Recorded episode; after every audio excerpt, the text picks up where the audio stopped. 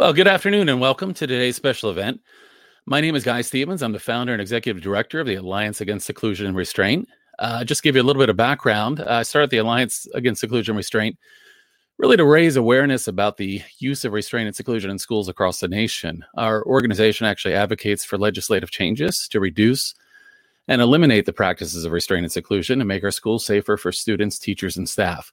I am very excited today uh, to have Dr. Ross Greene joining us for a live training event. Uh, this event is intended to support parents, teachers, and others We're really during these challenging times. Uh, we have an amazing lineup over the next several weeks. We actually have speakers every week until uh, the end of May, and probably will have more speakers after that as well.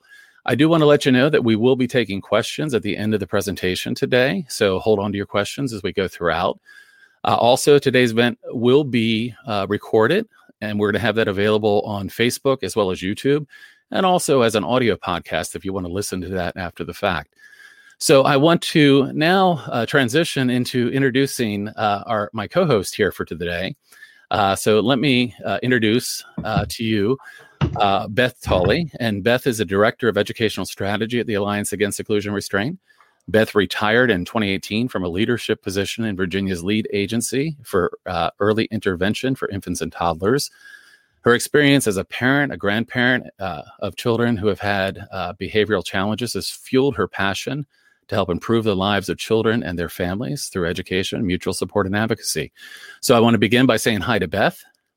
Hello. And Beth, I know you, like me, uh, we're both huge fans of, of Dr. Greene, and I wondered if you could go ahead and introduce him to our viewers and listeners today. I'll do that. And I, um, I'm going to read the introduction because I don't want to miss a single point in this. And then I'm going to say a few words um, of my own.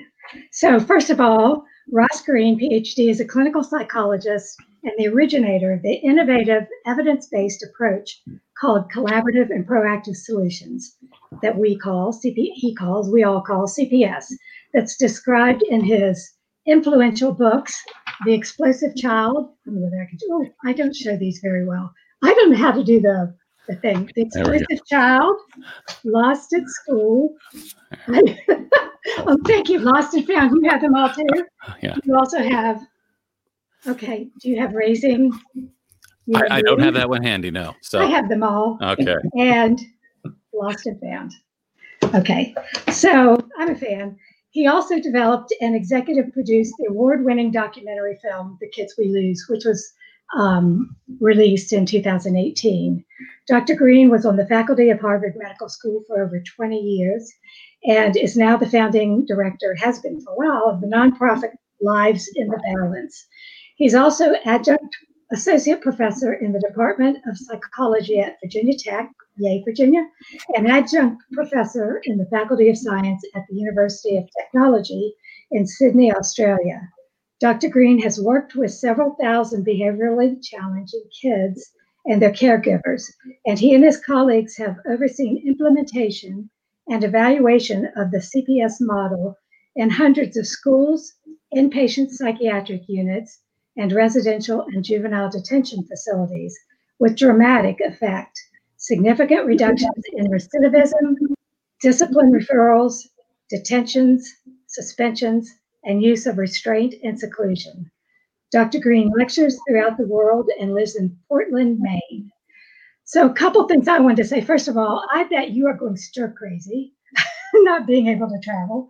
But I want to talk about personally. My first introduction was not to um, Dr. Greene, but to his work when uh, I accompanied my family to an outpatient, a psychiatric outpatient visit, and saw this huge poster on the wall of um, Bill of Rights for children with challenging behaviors.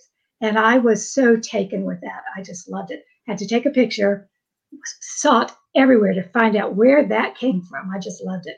And it took five more years before I was introduced to the explosive child. And that was a major game changer for me. That put me on the path that I've been on for the last four years and um, changed changed my um, changed the direction of my life um, and work and um, and the course of what's going on with with with my family too. So anyway, I have a lot of gratitude, and I'm um, really pleased to introduce Dr. Greene.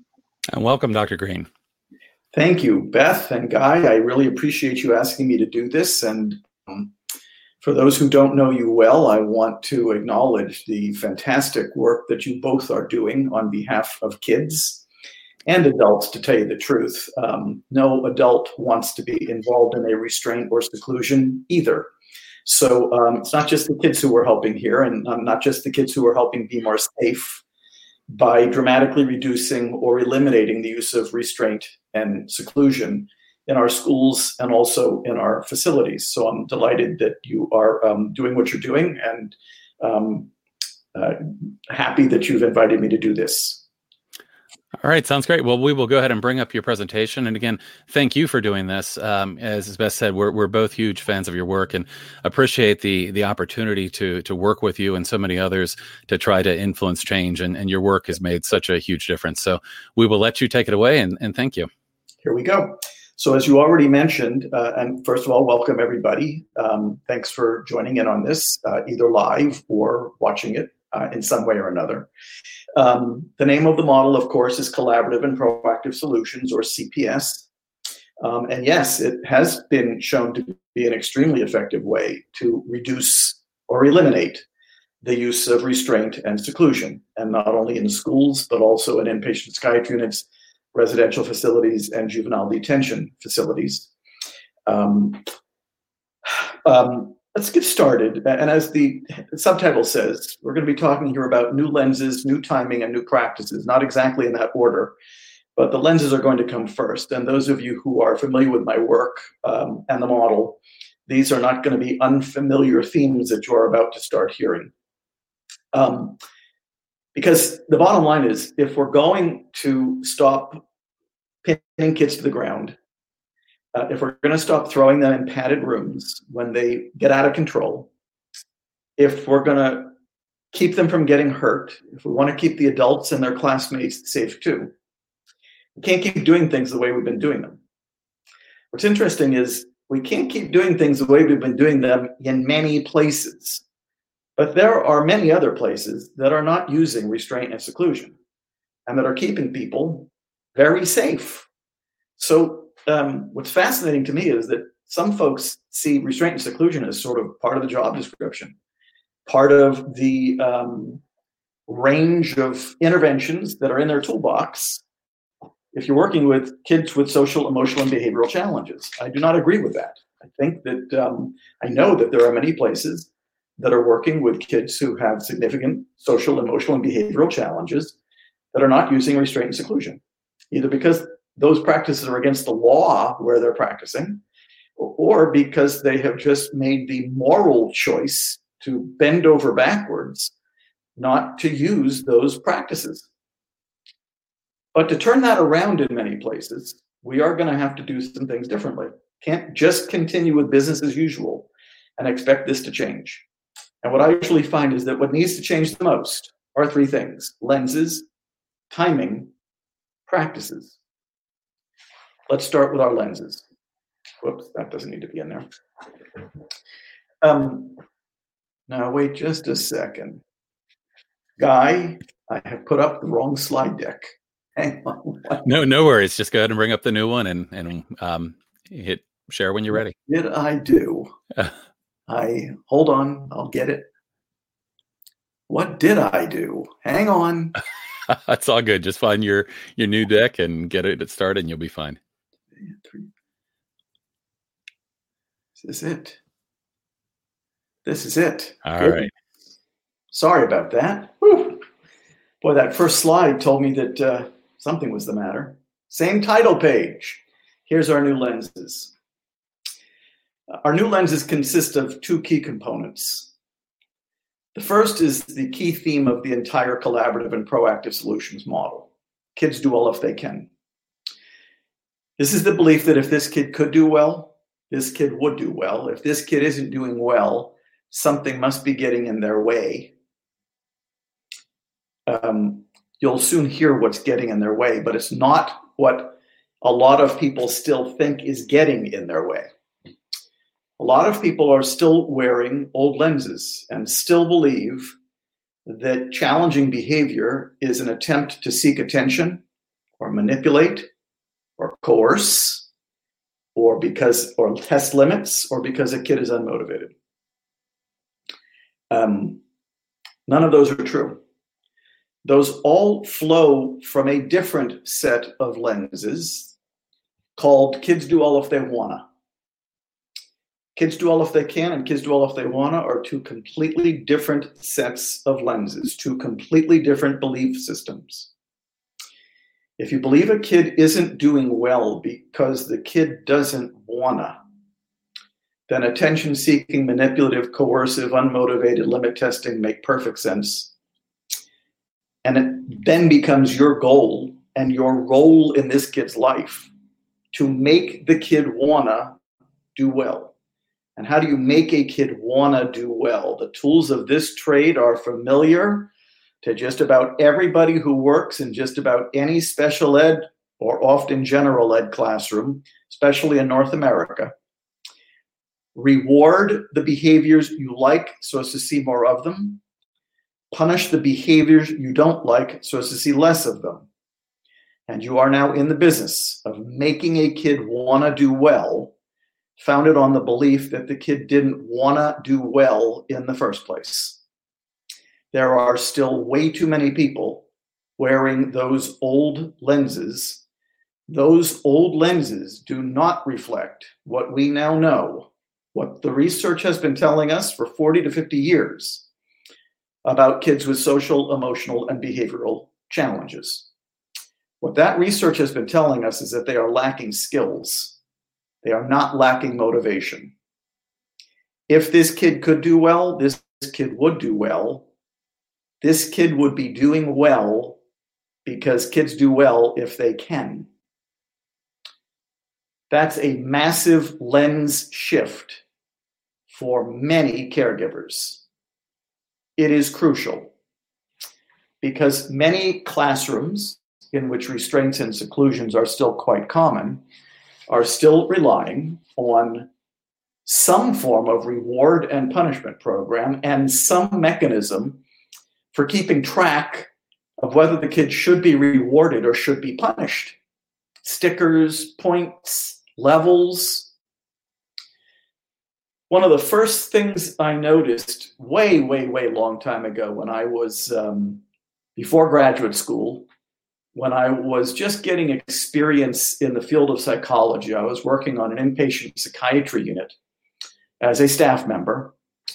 One of the first things I noticed is that one of the biggest precipitants to challenging behavior was the loss of a level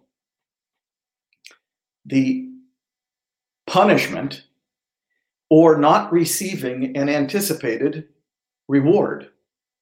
So it's not like rewarding and punishing are benign interventions. They can actually set kids off. Now, there are many people out there who believe that, well, they'll, they'll say, well, we don't punish, we only reward. I have seen just as many kids go off when they didn't receive an anticipated reward as I have seen kids go off because they were being punished. But all of this flows from a certain set of lenses. Many people are rewarding and punishing, most in fact, with the best of intentions.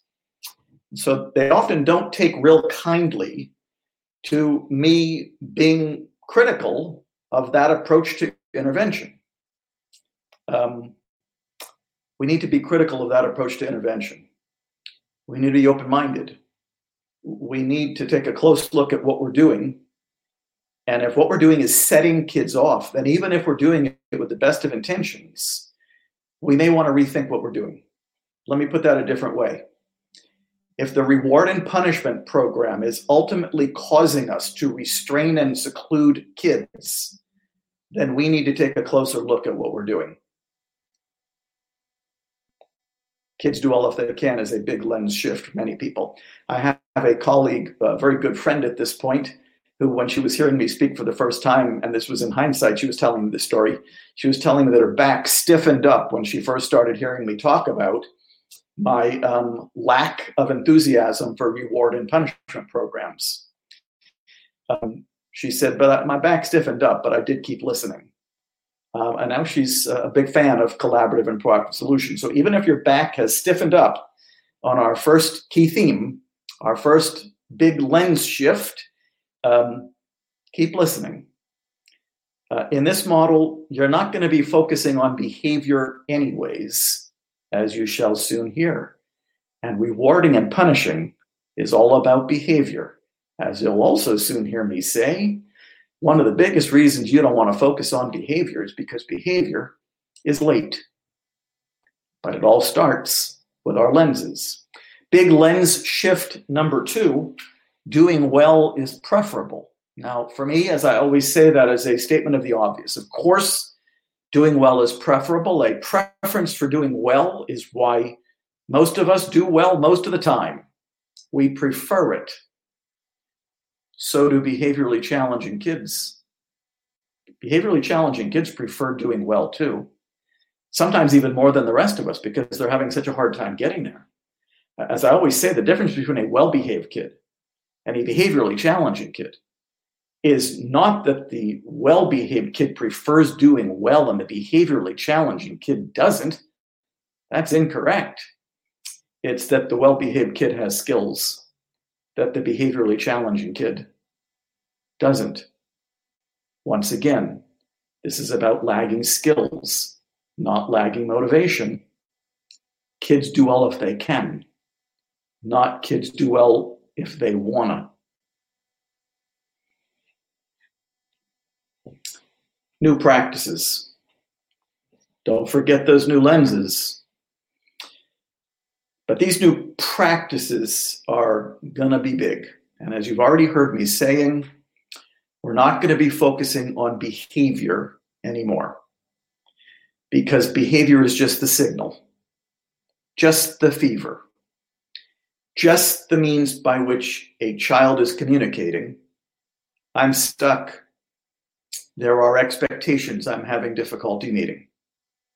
That's all behavior is the signal if all we're busy doing is modifying behavior, then all we're busy doing is modifying the signal. What we're focused on in this model are the problems that are causing those behaviors and solving them. Not behaviors and modifying them, the problems that are causing those behaviors and solving them. many people get a little stiff backed over that one too, because a lot of us, me included, were trained to believe that behavior, overt behavior, is the only thing that's observable, the only thing that's objective, the only thing that's quantifiable. Not true. And by the way, because of that belief, many people have been busy obsessively counting behaviors for a very long time. Um, behaviors are not the only raw material that is observable, objective, and quantifiable. The problems that are causing those behaviors are just as observable, just as objective, just as quantifiable. In this model, you are focused on those problems. You're not focused on the behaviors that are being caused by those problems. Now, just in case that gets people a little concerned in another way, many people, when they hear me saying that we're going to be focused on the problems that are causing the behavior, not the behavior itself, many people get concerned and think, well, if we're not focused on the behavior, then the behavior is not going to improve.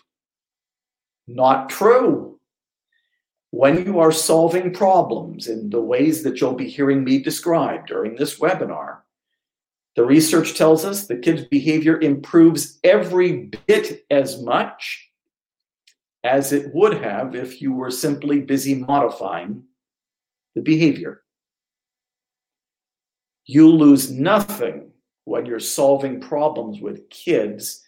To tell you the truth, you have everything to gain because while modifying behavior may lead to what are often only short term changes in a child's behavior, modifying behavior, rewarding and punishing, solves none of the problems that are causing that behavior.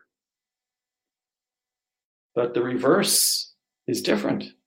When you're busy solving the problems that are causing that behavior, not only do the behaviors improve, problems get solved.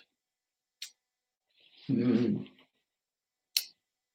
This is going to require not only very different ways of doing things, solving problems, not modifying behaviors. The problems are the primary focal point of intervention, not the behaviors the problems are causing.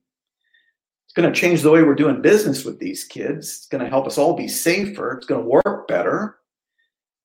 But it's also going to require different assessment technology you know what primarily gets assessed when people are dealing with a behaviorally challenging kid, not only in school, but also everywhere else? Behavior, the signal. We do behavior checklists, we do behavior observations, we do a functional behavior assessment, all so that we can come up with what's known as a behavior plan, all focused on the signal, all focused on the fever. Not in this model. That is a very big shift. Maybe the biggest. Yes, shifting from kids do all if they want it to kids do all if they can is big.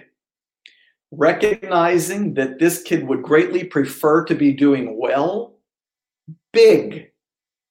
But helping people shift from focusing primarily on the signal, the behavior, to the problems that are causing the signal may be the biggest huge. If we do not make that shift, then we have relegated the people who are working with and living with behaviorally challenging kids to focusing only on the signal and focusing only on what's late.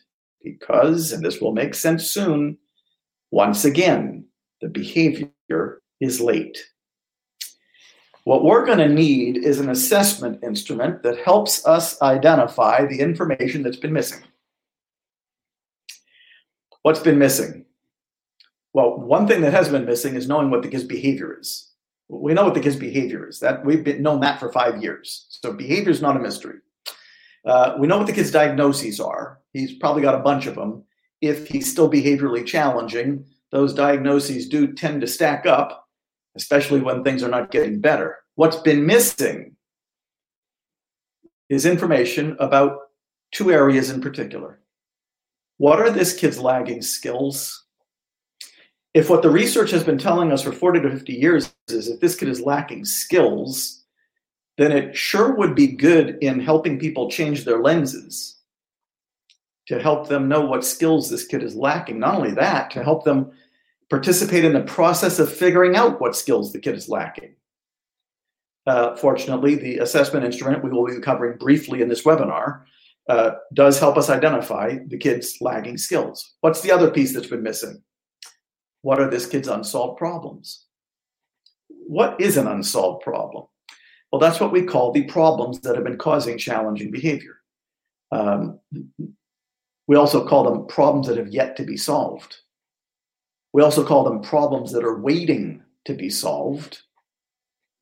That's because they're still unsolved. And that's because caregivers have still been primarily focused on the kid's behavior, the signal.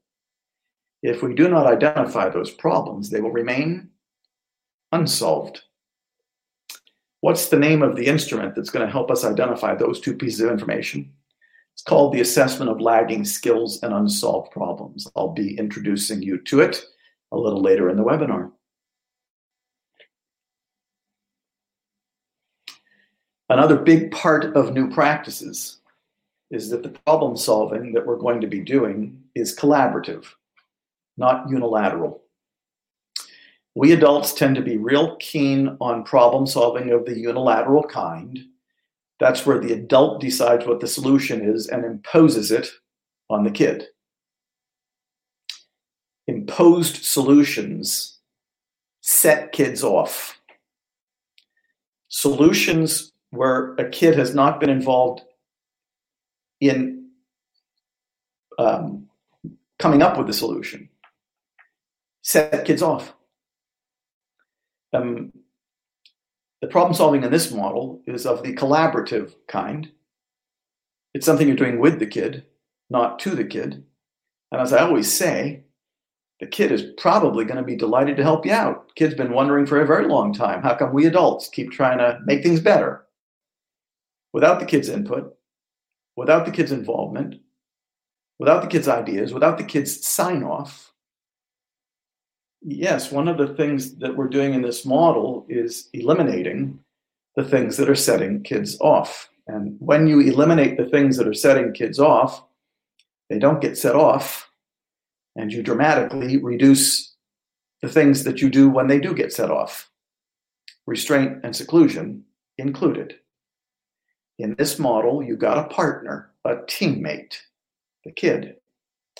Now, the minute I talk about that, many people say, yeah, but how would you do this with a very young kid? How young? Uh, we solve problems collaboratively with two and three year olds. That young?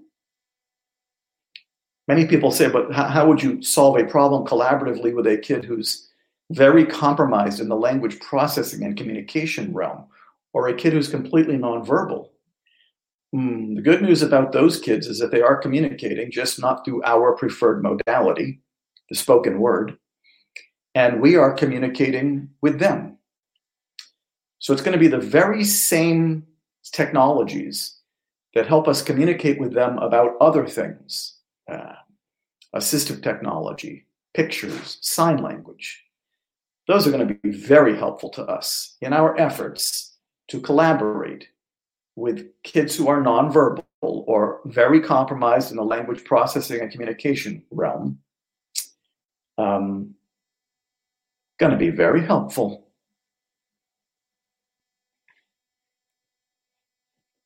New timing. Hopefully, you are not just imagining solving problems collaboratively with a kid in the heat of the moment. Hopefully, you weren't doing that. But if you were doing that, if you're thinking, well, how am I going to solve a problem with a kid who's already heated up in the heat of the moment, emergently, reactively? The good news 99% of what you're doing in this model is planned, proactive. It's not reactive. As I tell many of the educators that I work with and look forward to working with again once the pandemic has subsided, I tell them frequently, I'm going to get you out of the heat of the moment. How do I help them get out of the heat of the moment? By helping them use the assessment of lagging skills and unsolved problems to identify the information that's been missing. What are this kid's lagging skills? What are this kid's unsolved problems? When we identify that information proactively, then we've set the stage for intervention to be proactive 99% of the time. The reason it's not 100% is because I'm leaving a little bit of room for surprises. Just remember, an unsolved problem is only a surprise the first time it happens. It's not a surprise after that. But we'll leave 1% for surprises. 99% of what you're doing in this model is planned and proactive beginning with the assessment of lagging skills and unsolved problems. It sets the stage for all that problem solving that I was talking about to be proactive. Just to go into a little bit more detail, what, what the ALSUP helps us answer are two questions why and when. As in, why are challenging kids challenging? Why is this challenging kid challenging? When are challenging kids challenging? When is this challenging kid cha- challenging? Uh, why are challenging kids challenging? You got the answer already because they're lacking skills to not be challenging. Although that may be a hard sell for people who are hearing it for the first time, There's 40 to 50 years of research behind that one sentence. Challenging kids are challenging because they're lacking the skills to not be challenging. When are challenging kids challenging? When expectations outstrip skills. That's right, when there's an expectation that a kid is having difficulty meeting. So, a good synonym for unsolved problem is unmet expectation. And by the way, that's when we all look bad, and we all look bad sometimes. When do we all look bad? When the expectations being placed upon us outstrip our skills. It's good that the ALSUP is going to give us that information. It is not good that the ALSUP isn't even a known thing in many schools and facilities in North America and throughout the world. We've got to do something about that. Uh, it's the information that's been missing. And if we're still missing that information, we're still going to be talking primarily about the kid's behavior. And therefore, we're still going to be late. And late is when restraints and seclusions occur. Mm. It's not only the kid's behavior that we've been talking about, we've been talking about the rough summaries of the kid's behavior. We've been talking about their diagnoses too much as well. Um, but diagnoses don't really give you any good information about a kid's specific lagging skills and unsolved problems. So, diagnosis is actually not all that useful either for helping us be proactive and early. What helps us be proactive and early? Knowing what this kid's lagging skills are, there's your lenses. And knowing what this kid's unsolved problems are, those very unmet expectations that have been setting this kid off time after time after time. Oh, he's predictable, all right once we have the information that we've been missing. In other words, once we figure out what a kid's lagging skills and unsolved problems are, there are very few surprises left. He is a very predictable kid, let's say 99% predictable, and therefore intervention should be 99% proactive. There's your new timing, but we're not done yet. This is a graphic that I created to show the cycle of restraint and seclusion. But it's not just the cycle of restraint and seclusion, it's the cycle of all these punitive things we do to kids after the fact, late. And if we want to dramatically reduce or eliminate our use of restraint and seclusion, as you've been hearing me saying, you don't want to be late. You want to be early. Crisis prevention True crisis prevention is early. Crisis management is late. Um, the problem, of course, is that many people who believe that they have been trained in something known as crisis prevention have actually been trained in something that is really crisis management. The colors of the bubbles on this slide are significant. Everything in blue is early. Everything in red is late. Once again, you don't want to be late. You want to be early. What's early? Identifying an expectation that a student is having difficulty meeting. That's as early as you can get. Identifying the expectations that a student is having difficulty meeting, those unsolved problems. Because if you identify those unsolved problems early, proactively, you can solve them early, proactively, and collaboratively, and never find yourself in the red. I'm sorry to report that that is not what we mostly do. First of all, in way too many places, we're not yet identifying the kids' lagging skills and unsolved problems. So we don't even know what they are. Secondly, because we don't know what those unsolved problems are, we are not solving them collaboratively and proactively. What are we doing instead? What we adults often instinctively do when a kid is having difficulty meeting an expectation, we wait till the heat of the moment when he's having difficulty meeting the expectation again, and we push. We push harder. We insist harder, founded on the fascinating belief that pushing kids harder to meet expectations that we already know they cannot reliably meet enhances performance. That has not been my experience.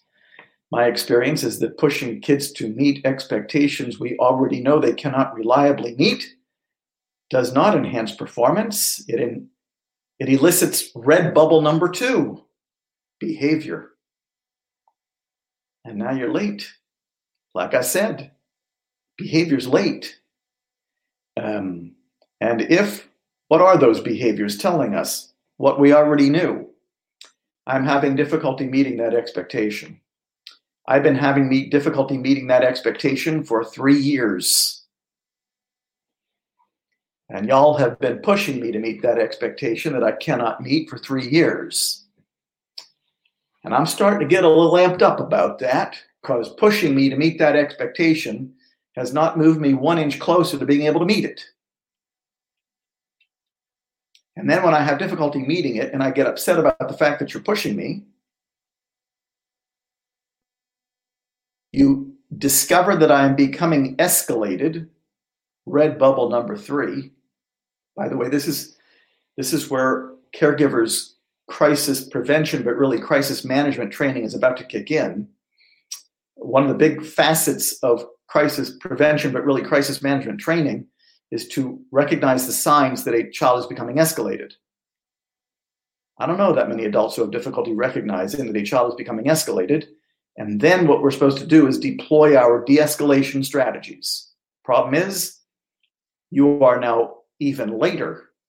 He's already hot. And um, therefore, your de escalation strategies may actually not work very well in which case you have now arrived at red bubble number four. You're going to lay hands on that kid. You are going to restrain him or seclude him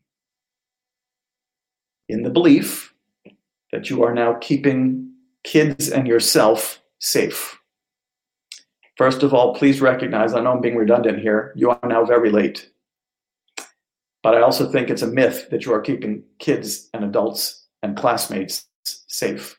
I am actually aware of no research telling us that um, restraint and seclusion keep people safer. My experience, and yes, way back in the day when I was working on that inpatient unit, I did restraints, I did seclusions. Um, that's when people get hurt. Um, kids die every once in a while being restrained you know, way back in the day, didn't quite hit me over the head way back then, like it's hit me over the head these days. But back in the day, when I was working on an inpatient psychiatry unit as a staff member, um, I would leap into action when a kid got escalated.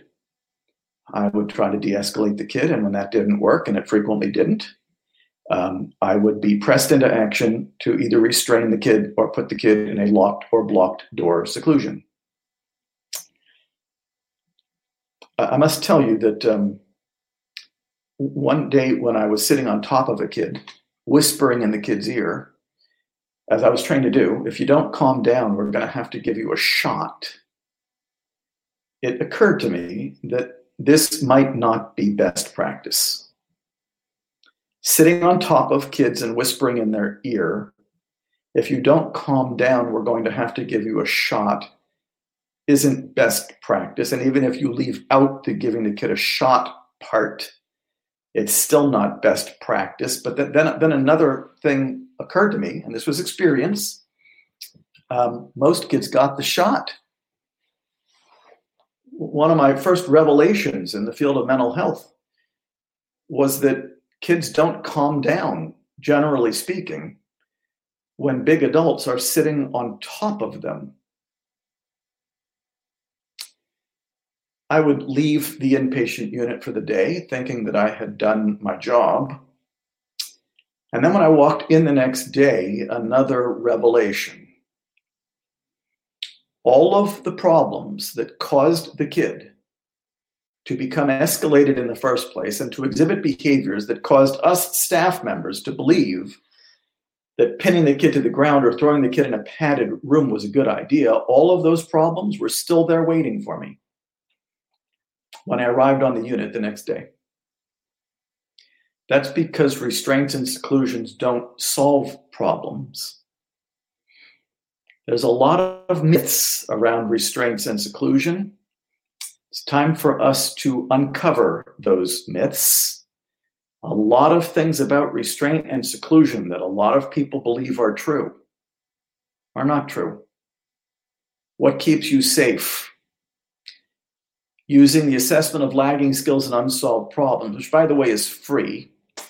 Using the assessment of lagging skills and unsolved problems to identify a kid's lagging skills so that staff have the right lenses on, and identify the unsolved problems so that we know what we're working on and solve those problems collaboratively and proactively so that once again, we never find ourselves in the red. We don't want to be doing crisis management. We want to be doing crisis prevention.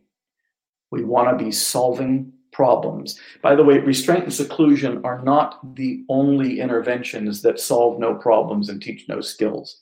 Detentions don't. Suspensions don't. Expulsions don't. Paddling doesn't. Timeouts don't. Stickers don't. Um, by my way of thinking, there's really not much choice here. If we want to be proactive, if we want to prevent crises, we have got to identify the problems that are causing those crises and solve them before we find ourselves in crisis management mode yet again. Once those problems are identified, this is a very predictable kid, and intervention can be 99% proactive. So,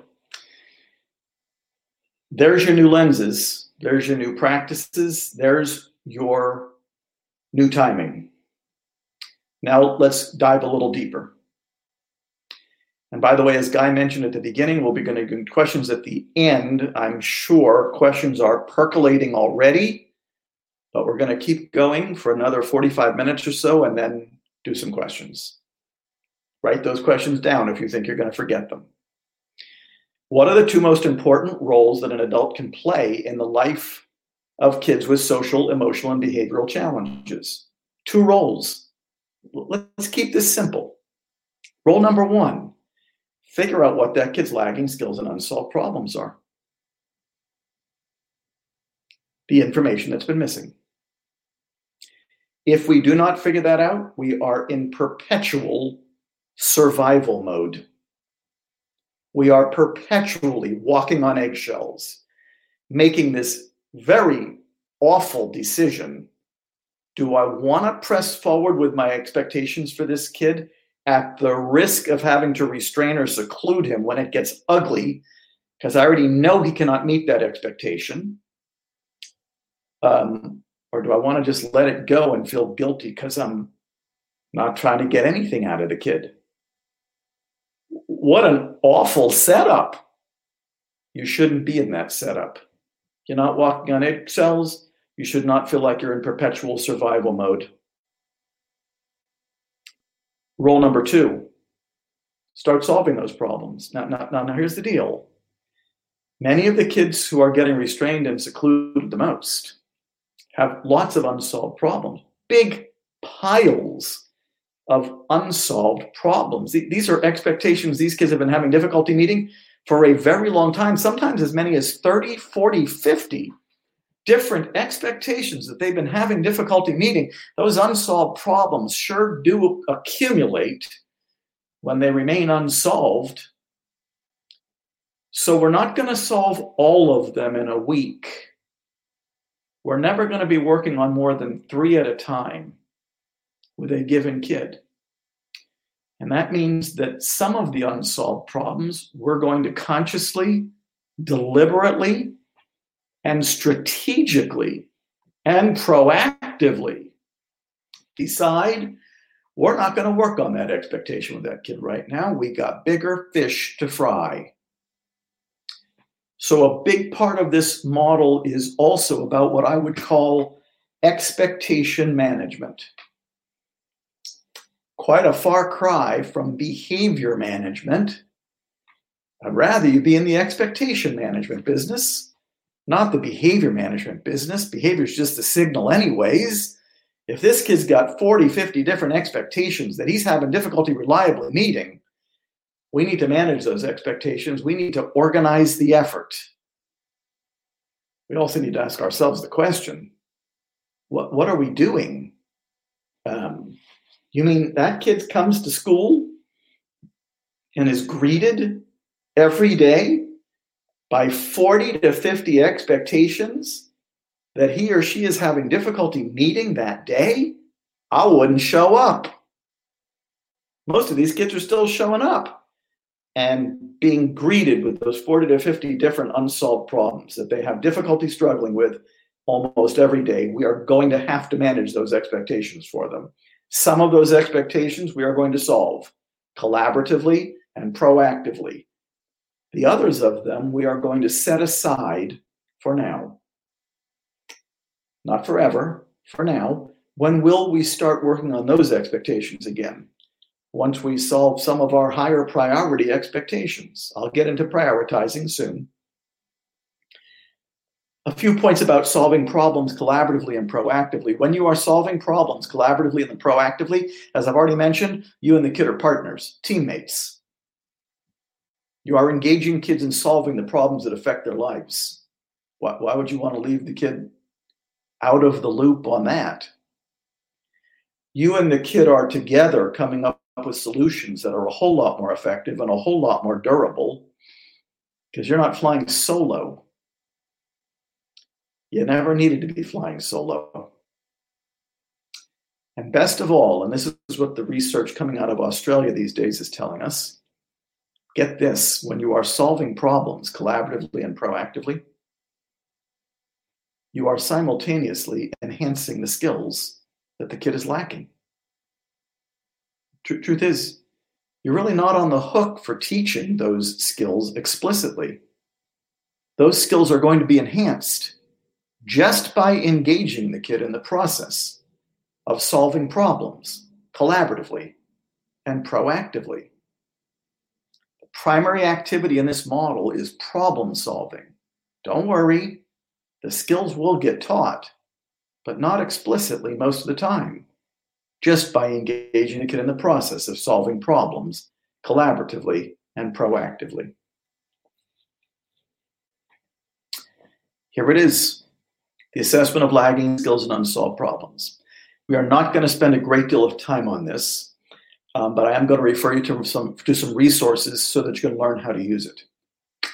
Um, down the left-hand side is a list of lagging skills, not an exhaustive list of lagging skills, a representative list of lagging skills. As I always say, if I had tried to be exhaustive about all the skills that the research tells us behaviorally challenging kids could be lacking, the ALSUP would be 10 to 15 pages long. But you don't need 10 to 15 pages of lagging skills to change your lenses. You only need about 23 of them and there's 23 lagging skills on the assessment of lagging skills and unsolved problems. And the fact that there's a place to check off those lagging skills often misleads people into thinking that the ALSUP is a checklist. It's not. Well, then maybe it's a rating scale. Not that either. It's a discussion guide. I think those of us who work with behaviorally challenging kids are often asked to check too much I think we're often asked to rate too much. And of course, what are we busy checking and rating? Behavior, the signal. The ALSUP is a discussion guide, a guide for bringing people together to discuss a kid's lagging skills and unsolved problems. Those discussions take about 45 to 50 minutes for the average behaviorally challenging kid. In 45 to 50 minutes, we are going to figure to identify the information that's been missing. Now, on the right hand side is actually, believe it or not, as important as lenses are, the right hand side is even more important. That's where we're going to be writing in or typing in because the ALSUP is available on the Lives in the Balance website in an editable, fillable format so that you can type instead of write and save and share electronically. Um, if you are not familiar with the Lives in the Balance website, you will be before this webinar is over. www.lives, L-I-V-E-S, in thebalance.org. That's where you'll find the ALSUP. It is also where you will find an absolute treasure trove of free resources to help you implement the model you're hearing about right now in your school, family, facility. Uh, there's nothing to buy on the website. It's all free. But that's where you'll find the assessment of lagging skills and unsolved problems. Who should come to the ALSUP meeting? Let me make sure that's what I want to cover next. Yes. Who should come to the ALSUP meeting? Uh, at a school, anybody who has anything to do with this kid. It has troubled me greatly that we often leave people out of the meeting. And by the way, when, when should this meeting take place? These, these meetings take place already in schools. We just don't call them ALSUP meetings. We sometimes call them student assessment team meetings. We call them student study meetings. Sometimes we call them a tier two meeting. I don't really care what you call the meeting. What I care about is that in that meeting, the primary thing you're spending time on is figuring out what this kid's lagging skills and unsolved problems are, because that's the information that we've been missing. I wouldn't spend a lot of time on diagnosis. I wouldn't spend a lot of time on behavior. I definitely wouldn't spend any time on adult theories about how this kid got to be this way. Stick to lagging skills and unsolved problems, and that meeting will take only 45 to 50 minutes. So, who should come to the meeting? Well, the people we usually leave out. Anything was any anybody with anything to do with this kid, but including the paraprofessional, uh, the, the, the ed tech, the, the, aide. Always fascinated me that the person who's spending the most time with the kid often doesn't get to come to the meeting. The art teacher frequently doesn't get to come. The music teacher, phys ed, they don't get to come to the meeting. The bus driver frequently doesn't get to come to the meeting. When we do not invite them to the meeting, and by the way, it is worth the logistical hurdles to get people in on this meeting. Because when we don't, we relegate them to an approach to intervention I refer to as winging it. It's the winging it approach to intervention. And you know what? Maybe you can get away with winging it with a regular old kid. You cannot get away with winging it with a kid with social, emotional, and behavioral challenges. Because we've been winging it, that we've been losing so many of these kids. It's because we've been focused primarily on their behavior that we've been losing a lot of these kids. It's primarily because we have been using strategies that have not been helpful to them detention, suspension, expulsion, paddling, restraint, seclusion that we are still losing a lot of those kids. Um, those interventions flow from old lenses old practices, and old timing. They are obsolete. What do you hope happens in an ALSUP meeting? You hope light bulbs go on. You hope people say, wow. As in, wow, that kid really is lacking a lot of skills. That is a beautiful wow moment especially when it is uttered from the lips of someone who wasn't thinking that when they walked into the meeting. Wow. No wonder what we've been doing hadn't been working. That is a beautiful wow moment, especially when it is uttered from the lips of someone who came into the meeting thinking, we should just keep doing what hadn't been working for the last three years. Maybe it'll take at some point. This one often comes with a rather shaken up look attached. Wow. I'm kind of feeling bad about how I've been treating that kid. Now, what's that person all shook up about? Well, they are now simultaneously reflecting on how they've been treating that kid and what they now know about him, and they are coming to the recognition that those two do not square up. More wow moments. So you're saying he only gets upset when these unsolved problems pop up? That's right. And you're saying these unsolved problems don't pop up? We know they're coming. Well, that's right. Any unsolved problem you've written in on the assessment of lagging skills and unsolved problems is by definition predictable, or you wouldn't have been able to write it in. And you're saying that if we solve these problems with him, he won't get upset over them anymore? Right? And you're saying we don't have to wait till the heat of the moment to solve these problems with him.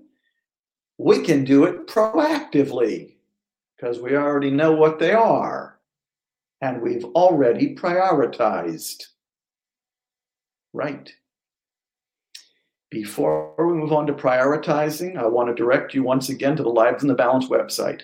Lives, L I V E S, in the balance.org. You want to go to the top nav bar where it says CPS resources. You want to scroll down to either the parents section or the educators and schools section. And the first thing you're going to come to is the walking tour. There's a walking tour for educators and a walking tour for parents. Parents, they are both configured similarly. Um, when you open the walking tour, um, you're going to see that the second section is called Identify Lagging Skills and Unsolved Problems. And embedded within that section is a 45 minute audio recording to teach you how to use the assessment of lagging skills and unsolved problems. Um, before you use it, listen to the recording because folks who don't listen to the recording don't usually complete the ALSUP correctly.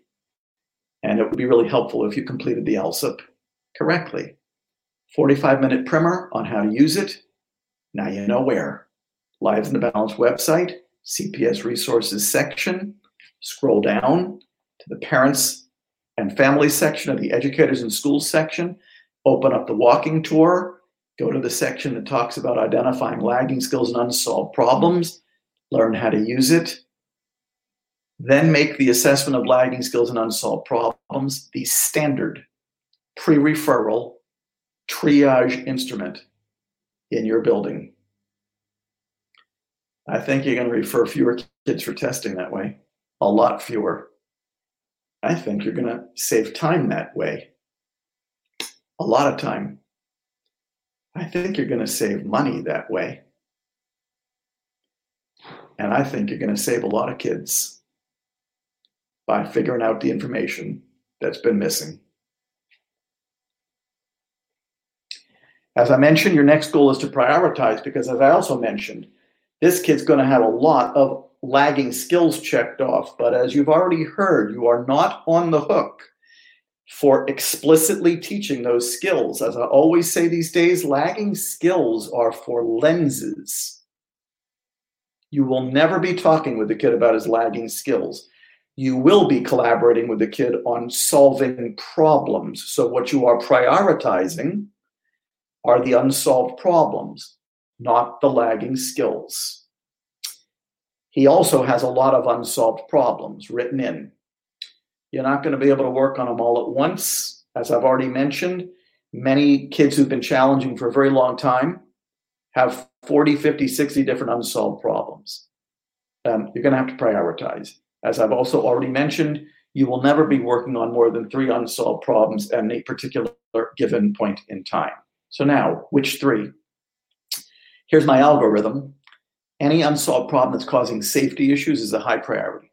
I'm a safety first guy. Safety is a big deal in schools these days, as well it should be. It's also very hard to get people to collaborate on solving problems together if one or both of them is feeling unsafe. Safety first. If we don't have safety issues with either, we're either going with frequency, the unsolved problems that are setting in motion challenging episodes most often, or gravity, the unsolved problems that are having the greatest negative impact on this kid's life or the lives of others. You get to pick three in the beginning, the three you've decided you're working on. Don't split hairs over which unsolved problems to start working on. It's actually more important that you get started. So, what I always tell people is if you can't decide which unsolved problems to prioritize, lay the ALSUP on a flat surface face up, sharpen a pencil, hold the pencil over the ALSUP, drop it three times, and wherever it lands, start there. How are you keeping track? With the second sheet of the model, the problem solving plan. Also available on the Lives in the Balance website in an editable, fillable format. So once again, you can type instead of write and save and share electronically. What you're seeing here on the problem solving plan is three columns, each representing a distinct unsolved problem. Top box in each column, what is the unsolved problem? So once again, this is how we are identifying what we are working on right now with this kid and by process of elimination, what we are not working on right now with this kid. Next box is crucial. Who's taking primary responsibility for solving that problem with that kid? We got to designate somebody.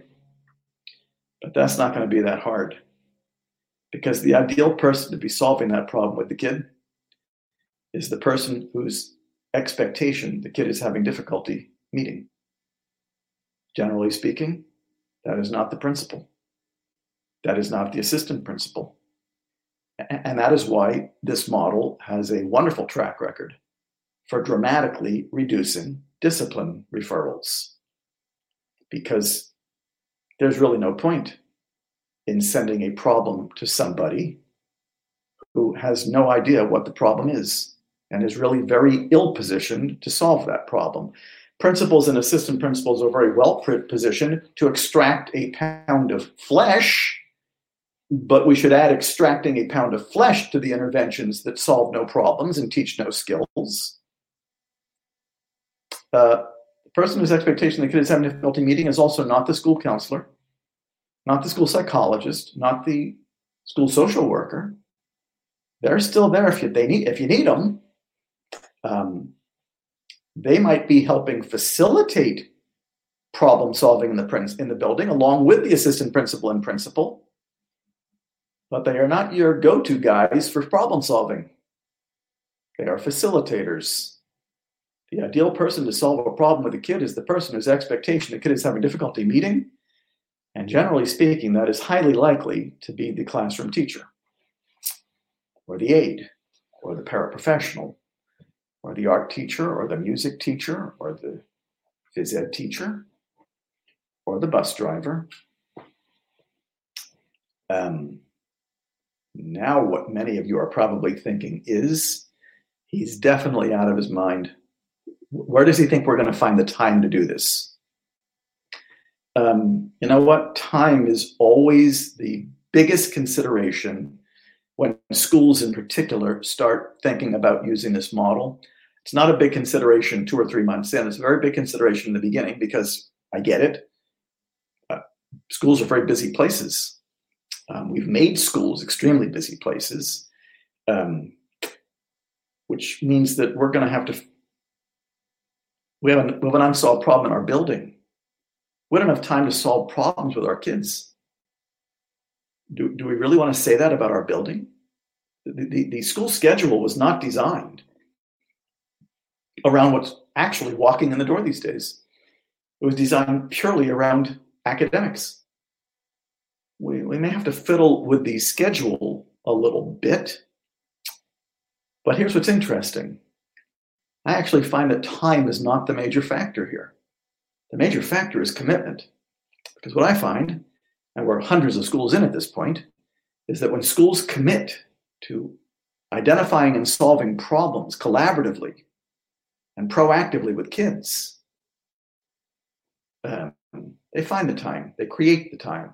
Now, I and my colleagues at Lives in Balance often help schools identify what we call buried time before school, after school, during lunch, during recess, during the teacher's prep time if the teacher has prep time. But most schools do have to come up with a system for providing coverage. Coverage. Um, and I've seen schools develop some very elaborate systems. This is where the principal, assistant principal, school counselor, school psychologist, school social worker could be extremely helpful, um, creating systems of coverage and sometimes providing coverage. Because if we don't find the time, we don't commit, then those problems will remain unsolved, unidentified and unsolved. And the kid is still going to be reacting to them, and we're still going to be restraining and secluding the kids.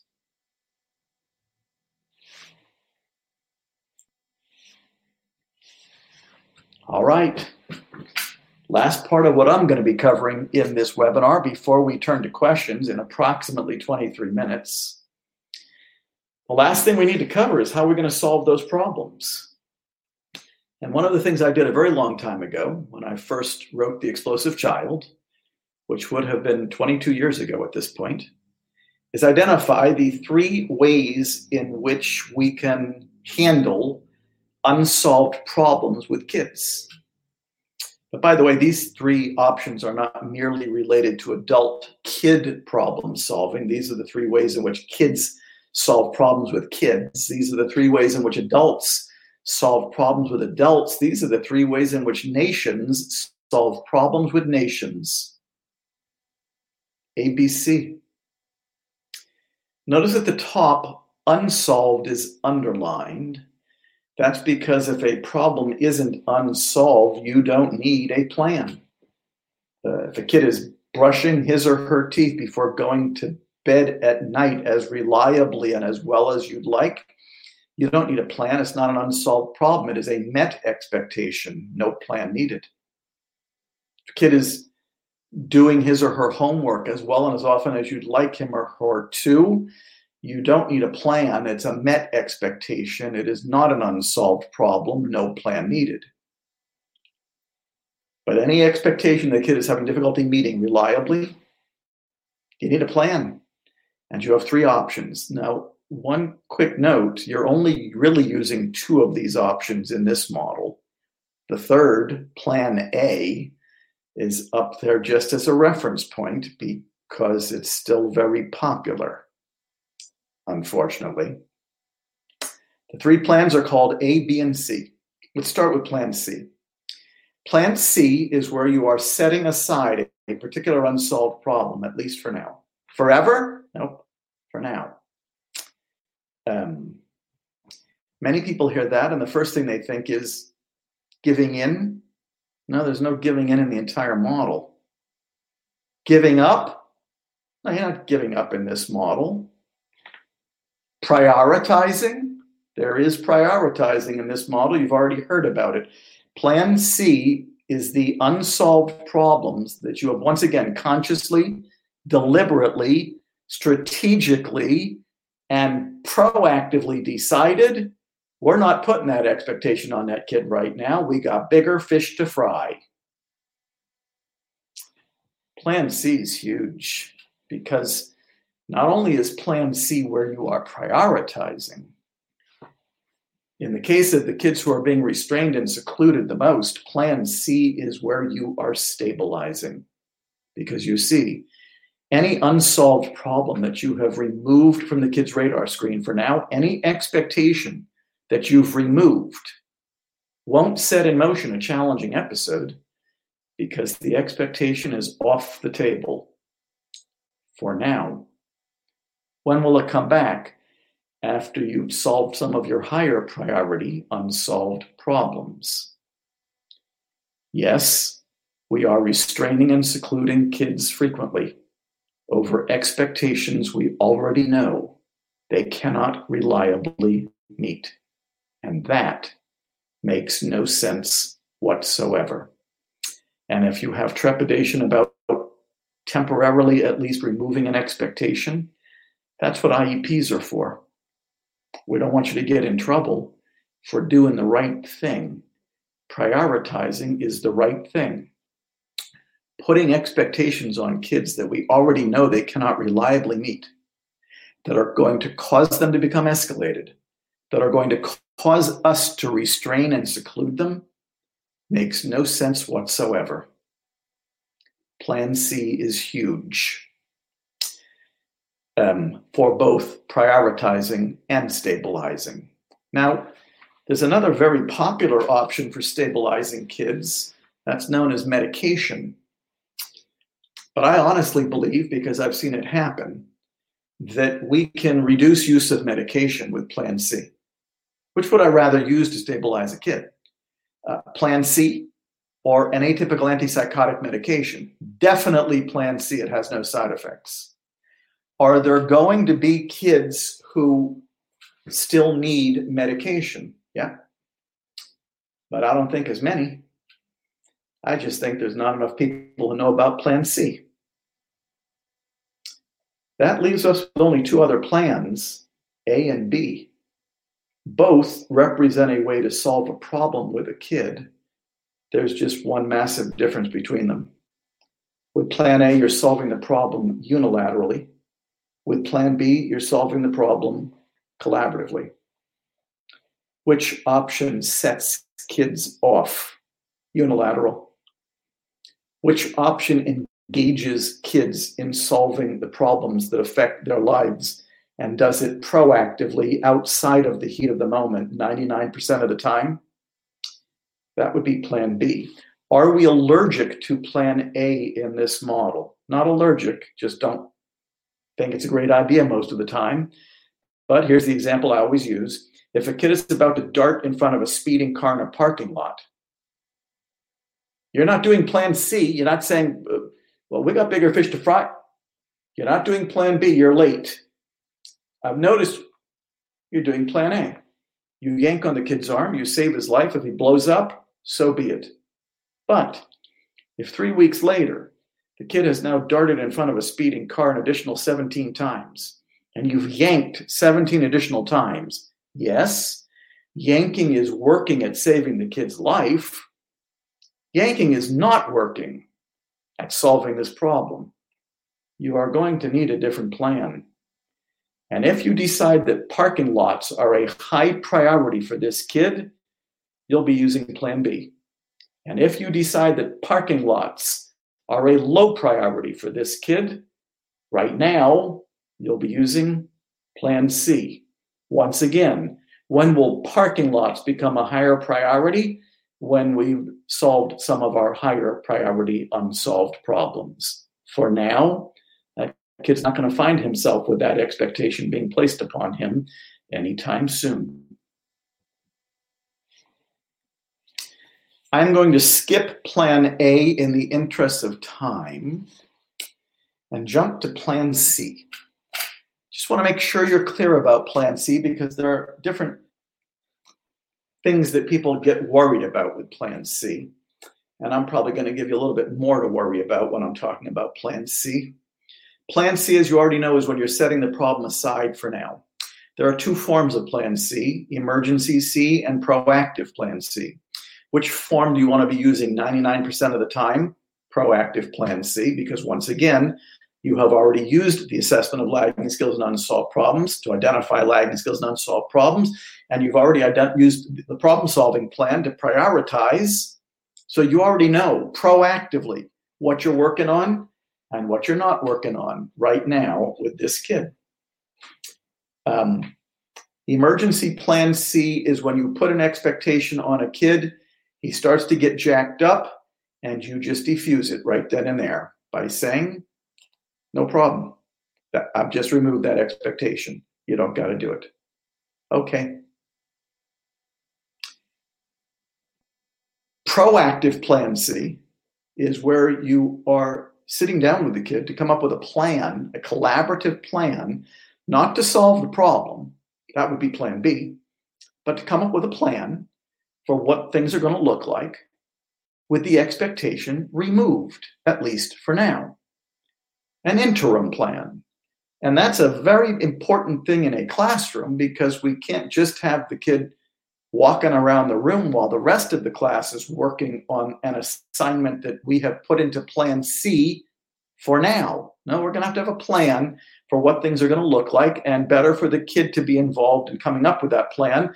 But just note that there's a big difference between coming up with a solution that is aimed at solving a problem and coming up with a plan for what things are going to look like with that problem removed for now.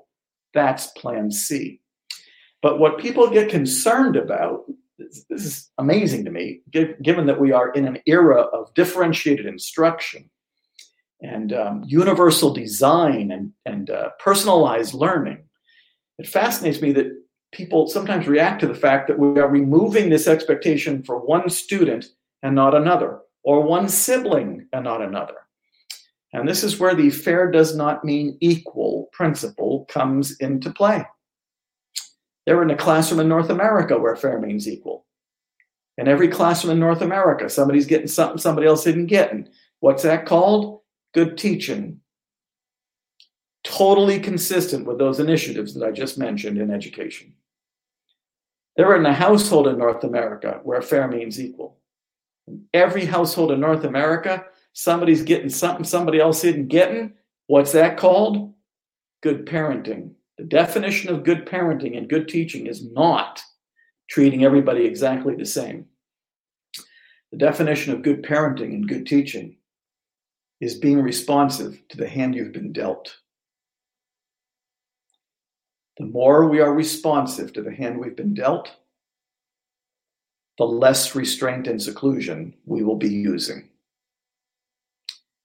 Now, let's take Plan C to its most extreme level.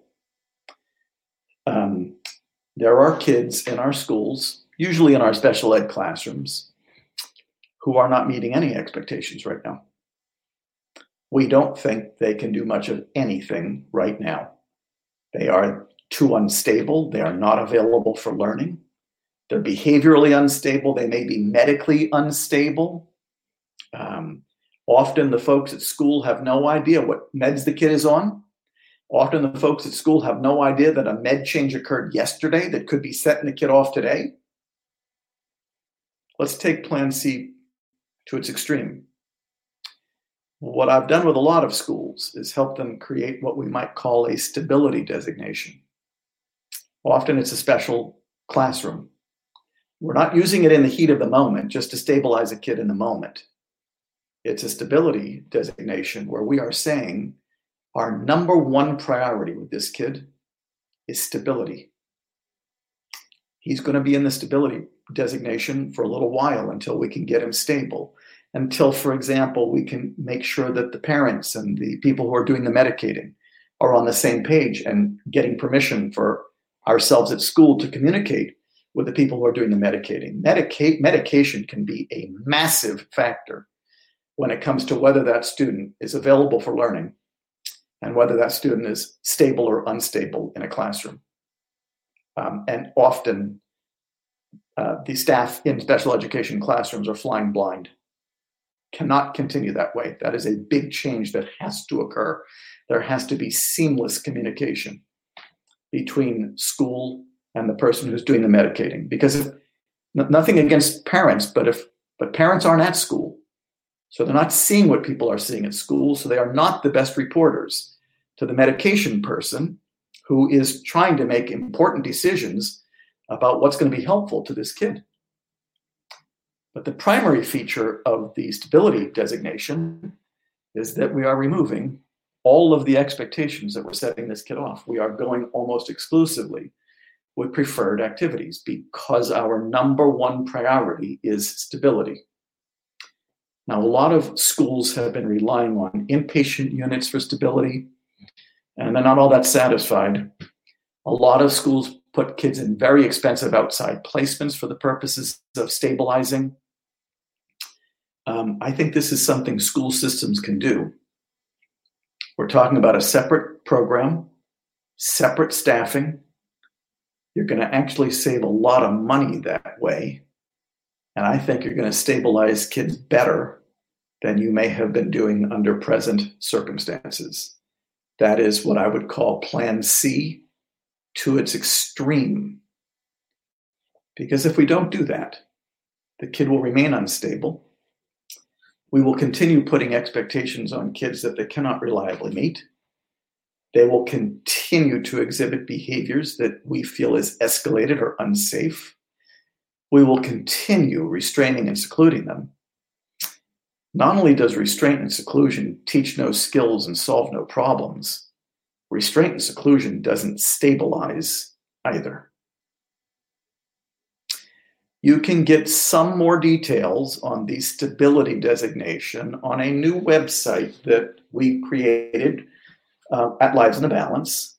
Um, it's www.truecrisisprevention.org, filled with free resources, lots of streaming video aimed at helping schools dramatically reduce and ultimately eliminate their use of restraint and seclusion. Finally, Plan B. How do you solve problems collaboratively? With three steps.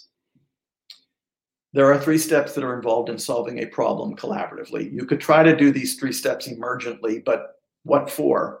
You've got the ALSUP, you've got the problem solving plan. They come first. 99% of the problem solving that you should be doing should be being done proactively. The three steps are called the empathy step, the define adult concern step, and the invitation step. The names of the steps, as I always say, don't matter that much. The ingredients of the three steps matter a great deal. What is the main ingredient of the empathy step?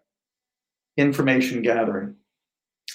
Gathering information from the kid so as to achieve the clearest possible understanding of what's making it hard for the kid to meet a particular expectation. Whether that's difficulty sitting next to Timmy during circle time, or difficulty completing the double digit division problems on the worksheet in math, or difficulty coming back into the classroom for English after recess, or difficulty keeping hands to self in the hallway on the way from the classroom to recess, or difficulty standing in line waiting for the school bus after school, or difficulty brushing teeth before going to bed at night, or difficulty turning off the Xbox to come in for dinner. The empathy step is where you are gathering that information. Your number one source of information on what's making it hard for a kid to meet a particular expectation is the kid. No offense, but it's not the caregiver. Oh, I know we caregivers, we've got our theories. We often think we already know what's getting in the kid's way. The empathy step is where you discover that what you thought was getting in the kid's way is not what is getting in the kid's way. The define adult concern step. This is where the caregiver is entering his or her concern into consideration on the same unsolved problem.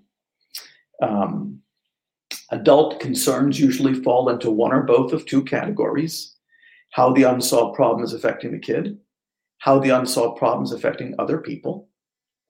Um, that's usually the easiest and the fastest of the three steps. The invitation. This is where kid and caregiver are putting their heads together, collaborating on a solution but a solution that must meet two criteria. Got to be realistic, meaning both parties can truly do what they're agreeing to do. Got to be mutually satisfactory, which means that the solution truly addresses the concerns of both parties, concerns you identified in those first two steps of Plan B. Now, uh, I knew I wasn't going to have time to go into great detail about these three steps. So I'm going to go into some detail about the empathy step and then start to take some questions. Um, But by the way, um, if you feel like you are lacking on details in this hour and a half webinar, uh, the Lives in the Balance website is waiting for you. And where's the first place you're going to go? The walking tour. As you already know, the empathy step is where you are gathering information from the kid so as to understand what's making it hard for them to meet a particular expectation. The empathy step begins with the words, with an introduction. And the introduction begins with the words, I've noticed that, and ends with the words, What's up? In between, you are inserting the unsolved problem that you wanted to be talking with the kid about proactively right now. Here's what it might sound like. I've noticed you've been having difficulty completing the double digit division problems on the worksheet in math. What's up? Notice you've been having difficulty brushing your teeth before going to bed at night. What's up? Notice you've been having difficulty sitting next to Billy during circle time. What's up? I could go on forever. You get the basic idea. Here's why you want information from the kid. I've been telling this story a fair amount lately, but it's a good one. I was doing a podcast maybe, I don't know, 8, 10, 12 months ago. And the interviewer was telling me about his three year old daughter who was having difficulty brushing her teeth before she went to bed at night. And he was telling me that he thought he already knew what was making it hard for her to brush her teeth before she went to bed at night. He thought it was the taste of the toothpaste. So he was telling me this story. 15 different flavors of toothpaste later, she was still having difficulty brushing her teeth before she went to bed at night. So finally, he said, he did plan B. I remember thinking to myself, finally, you did plan B, and you're worried that plan B is going to take a lot of time? I could have saved you a lot of time and 15 different flavors of toothpaste if you'd have just started with plan B. He did the empathy step, and what did he find out? Um, he found out that uh, she didn't like the way the water sprayed on her face when he was using the electric toothbrush. As I said to him, now there's a concern that 15 different flavors of toothpaste could never address. He then put his concern on the table, and his concerns were related to teeth brushing of the usual kind. He didn't want her to get cavities, they hurt, and they're very expensive to fix. How it's affecting the kid and or how it's affecting others. The invitation. They agreed that they would put a towel around her face when he was using the electric toothbrush. Who won? Both of them. Who lost? Nobody. What does winning mean? You both got your concerns addressed. Her teeth were getting brushed, and she wasn't getting water sprayed all over her face in the process. Believe it or not, it's going to be the exact same three steps, no matter what the expectation is that the kid is having difficulty meeting. Now, a lot of people try to rank their unsolved problems by severity. Severity usually relates to the behavior the kid is exhibiting in response to the unsolved problem. A lot of times people will say, well, we want to pick the simple unsolved problems first just to get some practice. You're not going to know whether this is a simple or complex unsolved problem until you find yourself in the empathy step. I'd recommend the other algorithm safety, frequency, gravity. That's how I would prioritize. After you say what's up, one of five things is going to happen next. Possibly number one, the kid is going to say something. Possibly number two, the kid's going to say, I don't know or I don't care. Policy number three, the kid's to say, well, I don't care is under the third one. Policy number three is the kid's to say something like, I don't have a problem with that. Policy number four, the kid's to say something like, I don't want to talk about it right now. And possibly number five, the kid's to get defensive and say something like, I don't have to talk to you. There you have them, the basic five. We obviously do not have time to go through all five. I'm just going to go through the first one he says something. Where can you learn more about the other four? Lives in the Balance website. Um, this will probably be the last thing I cover. Uh, if the kid says something, the first thing the kid says is not going to give you the clearest possible understanding of what's making it hard for the kid to meet a particular expectation. So you're going to have to probe for more information. A process I call drilling. Drilling is without question the hardest part of doing all of Plan B. As I always say, it's where most ships run aground. It's where most captains abandon ship, mostly because we didn't know what to say. Up on the screen right now, as well as on the drilling cheat sheet on the Lives in the Balance website, are eight drilling strategies. So you'll never not know what to say. I'm only going to cover one of them, the most important one. Uh, it's your default drilling strategy. It's the strategy you're going to be using most often. It's the drilling strategy you're going to use when you don't know what drilling strategy to use. Reflective listening. Simply saying back to the kid whatever the kid just said to you. Um, reflective listening, also known as mirroring, helps kids feel heard, helps kids feel understood, helps kids clarify their concerns, helps kids feel like their concerns are legit, keeps the kid talking. I could ask for no more from a drilling strategy, but there are seven more. Why do you want this information so badly? Because you see, it is the absence of this information that is why this unsolved problem is still unsolved because we really didn't know. We thought we did, but we really didn't know what was getting in the kid's way, which means that the kid is still having difficulty meeting this expectation. And if we're still putting this expectation on this kid, then we have moved into the red. And we are probably going to be de escalating a lot. And we're probably going to be restraining and secluding a lot. Or using whatever other crisis management strategy we've been taught to use. And you now know that the key to solving those problems is to find out what's been getting in the kid's way all along. Don't be daunted by the fact that there are 40 to 50 unsolved problems that you've identified. I think you just did this kid the favor of a lifetime. You finally memorialized all of the expectations this kid's been having difficulty meeting for a very long time. You did it and you prioritized it, which means you are now trying to tackle those unsolved problems incrementally, two or three at a time.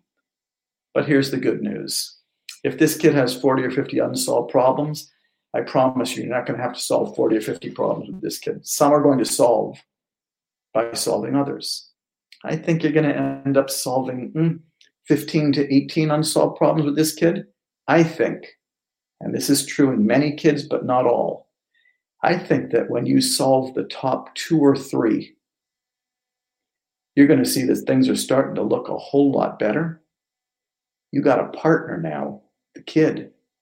Y'all are teammates, and you've gotten yourself out of the heat of the moment which is where restraints and seclusions occur. Let me go to a bunch of slides here that I knew I wasn't going to have the time to cover. I just knew that if I was going at lightning speed, I might be able to cover some of those slides. But here are the websites you want to know about. And there's one missing. Lives in the Balance is the Lives in the Balance website. CPS Connection website is where you're going to find a lot of trainings. The Kids We Lose is where you will find information about the documentary film that Lives in the Balance produced that Guy mentioned at the beginning. Um, and the one that's missing from this is truecrisisprevention.org. Lots of free resources on the truecrisisprevention.org website and the livesinthebalance.org website. Uh, if you're still hanging in there, I think that's plenty of content for one day. Let me shut up for a little bit and see what kind of questions have popped up. Dr. Greene, thank you. That was absolutely fantastic and, an amazing introduction to uh, the collaborative proactive solutions model and uh, saw a lot of great comments as we were going through things. But, you know, I, will say personally, the, the light bulb went off for me when I read uh, Lost at School. And, you know, as I read your work, I'm sure I, I, you know, was, was going through what a lot of the people were viewing this today were going through, which is just that moment where you're like, yes, yes, this makes sense. This, of course. Um, so this has absolutely been fantastic, and and all Thank of you. you that are that are watching, uh, you know, you you've really gotten the benefit of a really a fantastic introduction to this. And of course, as we mentioned, there there are the books. There's Lost at School and uh, the Explosive Child. Uh, so you have the ability between that and the uh, Lives in the Balance website to really take your knowledge to the next level. And and I can tell you that I've had the the privilege to attend, uh, you know, a couple events as well as do a training with with Dr. Greene, and it really does change the way that you begin to think about things. So thank you so much. This has been fantastic, and I know we've got some questions lined up, but but thank you. Good. Now the questions are in the chat bar, or are you going to read them? So I'll bring a couple questions up for us, and and some maybe. Um, and what I'll do here, in fact, let me just kind of put us. Uh, Okay. Well, I want to, I just wanted to minute, uh, mention a couple things. Um, Christine, there's someone who wants your job. Um, uh, Christine, it's nice to have you on and uh, putting those um, websites uh, on the in the chat box for people to see. Um, there was somebody who said they wanted to, um, they were going to publicize, they were going to make sure everybody knew about this. They'd make sure. I thought that was pretty interesting. I, it is amazing to me. You've been doing this for a long time, and it's um, uh, it works. And why we cannot get that out there? And, and several questions came up through this about what is the reluctance of people, and and I'm just making my head bloody over why why the folks who are continuing to restrain and seclude and to use rewards and punishment um, are are not looking at um, the data about what works and are not um, are not willing to examine and, and you've said it before many times look at what you're doing. If you're still doing the same thing over and over and you're still having the same problems you're not examining people who are the ones that are the biggest talkers about data let's look at data let's look at the data are the ones who are not paying attention to the data. I, I, it's just baffling so um, those were some of the questions, but we got a lot of good questions about. Um, uh, there was one in here that I thought uh, uh, Jennifer made a comment to me that I thought was particularly uh, a really great observation. That is again baffling. Uh, some of the, the, the schools that take the most um, challenging school uh, kids that should be the ones that are most expert at helping kids are some of the ones that treat them the worst. They're the ones that have the highest statistics for seclusion and restraint. On the other hand, we, we have a perfect example in Virginia where we have one school with the same population that has no restraints, and then another school that has the highest level of restraints. So that's just an observation. We have several places that want to, you to come, and this is one. this is one. We have several places that want you to come and fix it, We train everybody. Yeah, and, and, this this was a specific question from uh, another parent advocate, and Jennifer shared this. But you know, it's kind of the question of you know they have a large school district and uh, kind of wondering you know how they can you know how much is it going to cost, what kind of time would it take, how can they work with a large district to uh, convince them that they need to change their mindset and be willing to implement something like the CPS model. So I guess kind of boiling this question down, and, and you know, large or small, uh, how have you found that people are able to, um, you know, get CPS introduced into their school systems, and uh, you know, what kind of uh, resources are necessary to do that?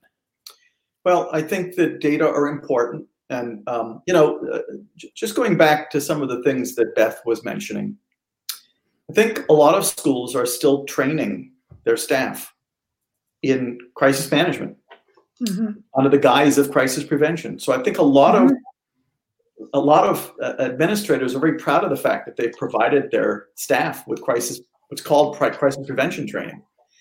And I think it's a very um, it's not that nuanced, especially when you think about early and late. And that's why I think that that uh, diagram is so important this is not, not that nuanced, right? Um, you're either early or you're late.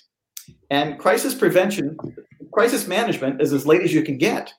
But if you're calling it crisis prevention, um, a lot of people are um, thinking that what they've been trained in is crisis prevention when it's really crisis management. And that's ubiquitous in a lot of schools in North America. It's a very big problem. Yeah. Um, but that's why early and late is so important. It's so crucial for us to emphasize the fact that by the time you're de-escalating, and by the time by the time you're de-escalating, yes, you may be preventing a restraint or seclusion, but you are definitely no longer in crisis prevention mode anymore. He's already escalated. We've got to move the whole thing to way earlier. Mm-hmm. And you know, um, it, it, doesn't. If people are getting way early and they're not using collaborative and proactive solutions to do it, as you both know, I'm good with that. Right? Just be early. Mm-hmm. If collaborative or proactive solutions helps you be early, I'm ecstatic. But if you get early another way, I'm just as ecstatic. Right? Mm-hmm. So this is mostly this is a lens issue. It's a training issue. How do you get the ball rolling in your school system? First of all, contact Lives in the Balance and get on the phone with me or one of my colleagues, and we're going to figure out how to do this in your school system as inexpensively as possible. I draw no income from Lives in the Balance, so I don't have a money interest in reducing restraint and seclusion. And by the way, I like it that way. Um, can never be accused of having a hidden agenda. My agenda: stop restraining and secluding kids. Period. Um, we'll get on the phone with you and we'll figure out how to do this. My colleagues know that um, if you're working at Lives in the Balance to make a ton of money, you're probably working with the wrong organization because we're going to figure out how to do this as inexpensively as possible for a school system. Now, if you're a parent, and we aren't daunted, by the way, by large school systems. Bottom line is we got to get some folks in the school system good at this model. That's what we got to do. And the goal is for them to train other people in the school system. So we don't even plan to be around for that long. We just need to help you create capacity so that you have some people in your school system who are good at this model. They'll train others. We don't need to be there for the whole show. We need to be there in the beginning to help you get the ball rolling.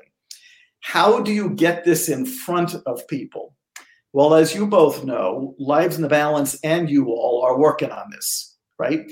Um, you all are working on it. Uh, we're working on it too. Uh, is Christine, is the Christine that you mentioned my Christine? Yes. My Christine. She probably calling her my Christine. Uh, not my Christine. She's Lives in the Balance is Christine. Um, she's our director of advocacy.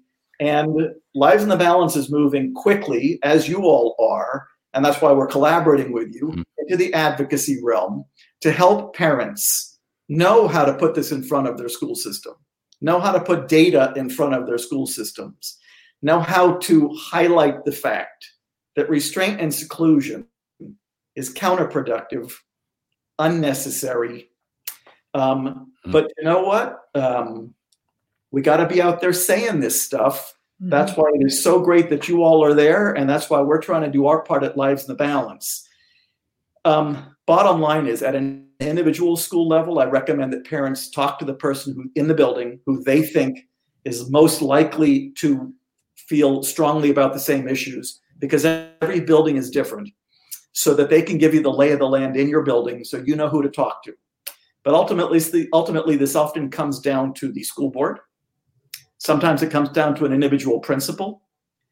But we got to start making a little noise. We just got to do it as collaboratively as possible we don't have to create enemies doing this. We can do this collaboratively with data and persuasion. Yeah, and I, I can speak for that being effective, you know, from my own experience in in Maryland, uh, and and working with you and working with Lives in the Balance, and and we now have um, you know a system that is going through training, um, and and you know I think there are things that we can do as individuals as well. You know that that person that Dr. Greene referred to, you know, uh, I can't tell you how many copies of Lost at School I bought and and have given to people uh, just to read, and uh, you know, beginning to get someone that uh, this resonates with uh, it's amazing then you can begin to build some momentum. So there, there's definitely things that we can do as individuals as well. Uh, I work with another parent who provided copies for her entire IEP team, and they are now doing an a uh, ALSUP uh, flavored IEP in, in that particular student's case. So definitely things that that we can do. Had a question here from uh, Jennifer asking if it was ever too late to start these important ideas. You know, I saw a great bumper sticker once. I wish I knew where it came from. It said, "Never, it's never too late to have a happy childhood." Um, we're we're using collaborative and proactive solutions in adult psychiatric facilities. We are using collaborative and proactive solutions in adult prisons. Same effect, because mm-hmm. it is by the time somebody is in a, an adult psychiatric facility or an adult prison, those unsolved problems are even older. I'm not talking about the chronological age of the person. I'm talking about the expectations they've been having difficulty meeting for 12, 15, 20, 30 years. That is tragic. Mm-hmm. And they are also costing us a fortune. Yes, there are some people who are very impaired, but I hate seeing somebody cost us a fortune cause a lagging skills and unsolved problems that have yet to be identified, and because of archaic methods of intervention that solve no problems and teach no skills. That's a real shame. Now, Ross, I was going to ask you, are you talking about? I'm sorry, I shouldn't go here. I was going to ask you, are you talking about the uh, guard guards or the prisoners? Did you hear what I said? I did. um, you know what?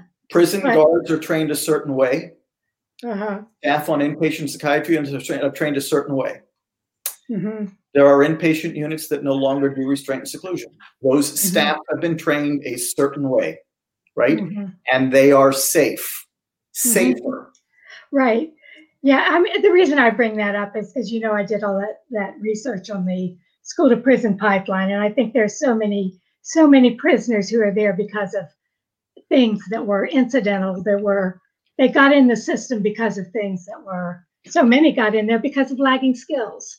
Um, and so uh, it's just tragic to me. But I also think about I, I, it was through Virginia Treatment Center for Children that I learned about you, which is a restraintless, seclusionless inpatient psychiatric facility um, which some of the people in in our my area could not wrap their hands around that you could have an inpatient facility that doesn't use restraint or seclusion. Proof that it can be done. Right. Yeah. Yeah. And I think, Beth, your, your point is a really good connection between uh, the kids we lose. So, the, the film that Ross had mentioned earlier, and I would encourage everyone out there, if you haven't seen this, to, to watch it because you know this this shows us the the cost you know this shows us you know dr greene's talking about what we can do to to help these kids but if we're not helping these kids you know um, as beth mentioned what can happen with these kids not having their needs met and eventually ending up kind of taking the school to prison pipeline and and ending up um, in our jail systems and again uh, with very bad outcomes so certainly want to be mindful of that and again would encourage you to watch that if you haven't seen that already and just to drive the point home in, in a very simple way, you know, there's a tendency to blame. There's a tendency to blame the kid. There's a tendency to blame the parents. There's a tendency to blame the schools. This is blameless. We are mm-hmm. all bringing, we are all contributing to the problem of the school to prison pipeline. If the kid is contributing, it's lagging skills and unsolved problems. If the school is contributing, it's because of intervention practices that are not well suited to what that kid actually needs. We can do something about both of those. We can change our intervention practices so that we are doing a better job of addressing what's really getting in the kid's way. Great. Uh, so, I'm sorry, Beth. I was going to bring up another question here, real quickly. Um, somebody asked if we could translate lagging skills identified on the ALSUP to specific problems. Uh, I could make a separate list of problems, but it's hard to connect them. So, can you talk a little bit about how you connect those two things? Don't connect them. Don't connect them. Lagging skills are for lenses, and lagging skills are prompts to help you think of unsolved problems. That's all lagging skills are. You should put no effort whatsoever into connecting an unsolved problem with the lagging skill that you think causes it. Don't make that connection. It's it's going to cause more work for yourself and more confusion. Lagging skills are separate, unsolved problems are separate. You're doing them together because lagging skills, it turns out, are excellent prompts for helping think people think of unsolved problems. That's it. Otherwise, no connection, none needed. They're both true. Great. Uh, I had a question here about any new books in the works. this is who's Lisa Stevens? I have no idea. No idea. Shares a similar name. She's a beautiful woman with a beautiful daughter there. But, but, yeah, I will tell you that she has a son that is a big fan of yours as well. well, good. Uh, and and I have him and and her who I haven't met. Um, but if if she's connected to you somehow, uh, then I'm a big fan, just through osmosis. Um, there is a new book in the works, um, but it's a novel. Um, and uh, if I'm lucky, uh, well, it's not going to be lucky. It's being sent to publishers soon, like within days. Um, and hopefully it will be out within the next six to 12 months. And it is relevant to this topic, but not in a very direct way. Um, I can't say anything about it yet because it hasn't uh, actually been, no one's agreed to publish it yet, but we haven't tried yet. Um, but there are, um, I'm in the midst also of um, revising Lost and Found, which is one of the books for educators. That will be revised. I'll be done with it within the month, and that'll probably be out within four to six months. And then I'm going to be working on a new book for clinicians to provide the most current rendition of the collaborative and proactive solutions model. But it will also have a very large section in it about preventing and eliminating restraint and seclusion in schools and facilities. Oh, that all sounds fabulous. Excellent. I, I would like to say one more thing because um, I came to this as a parent. And your comment about the no blame, no shame, that was one of the things that hooked me when you talked about the parents. Um, I can't remember how you that rolls off your tongue about the uh, the blame that comes to them. Um, but I, I, uh, your compassion that you have for parents, and there were a lot of things that um, through the empathy stage and all of that, I, I was a fixer.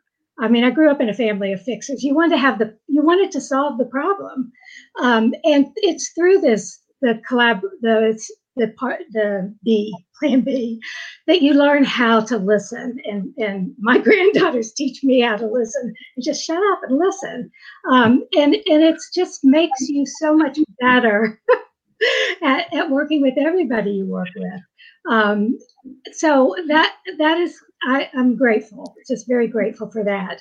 Um, well thank you. And you know what? I've always said that listening is the purest form of empathy. Mm-hmm and empathy is what the novel is about, or at least oh. the lack thereof.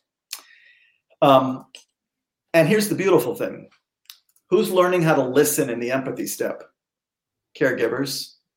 Yep. Who's learning how to listen in the define adult concern step? The kid. What do we do with all that listening uh, now that we know what each other's concerns are? We make sure that each other's concerns get addressed. And where's that done? In the invitation. Uh, I wanted to bring up another. This is more of a comment than than question, but uh, from Kelly here that I'm a school counselor implementing CPS at my school with great success, which we love to hear. Uh, we started s- slow and small, one student with one unsolved problem, and we grew from there.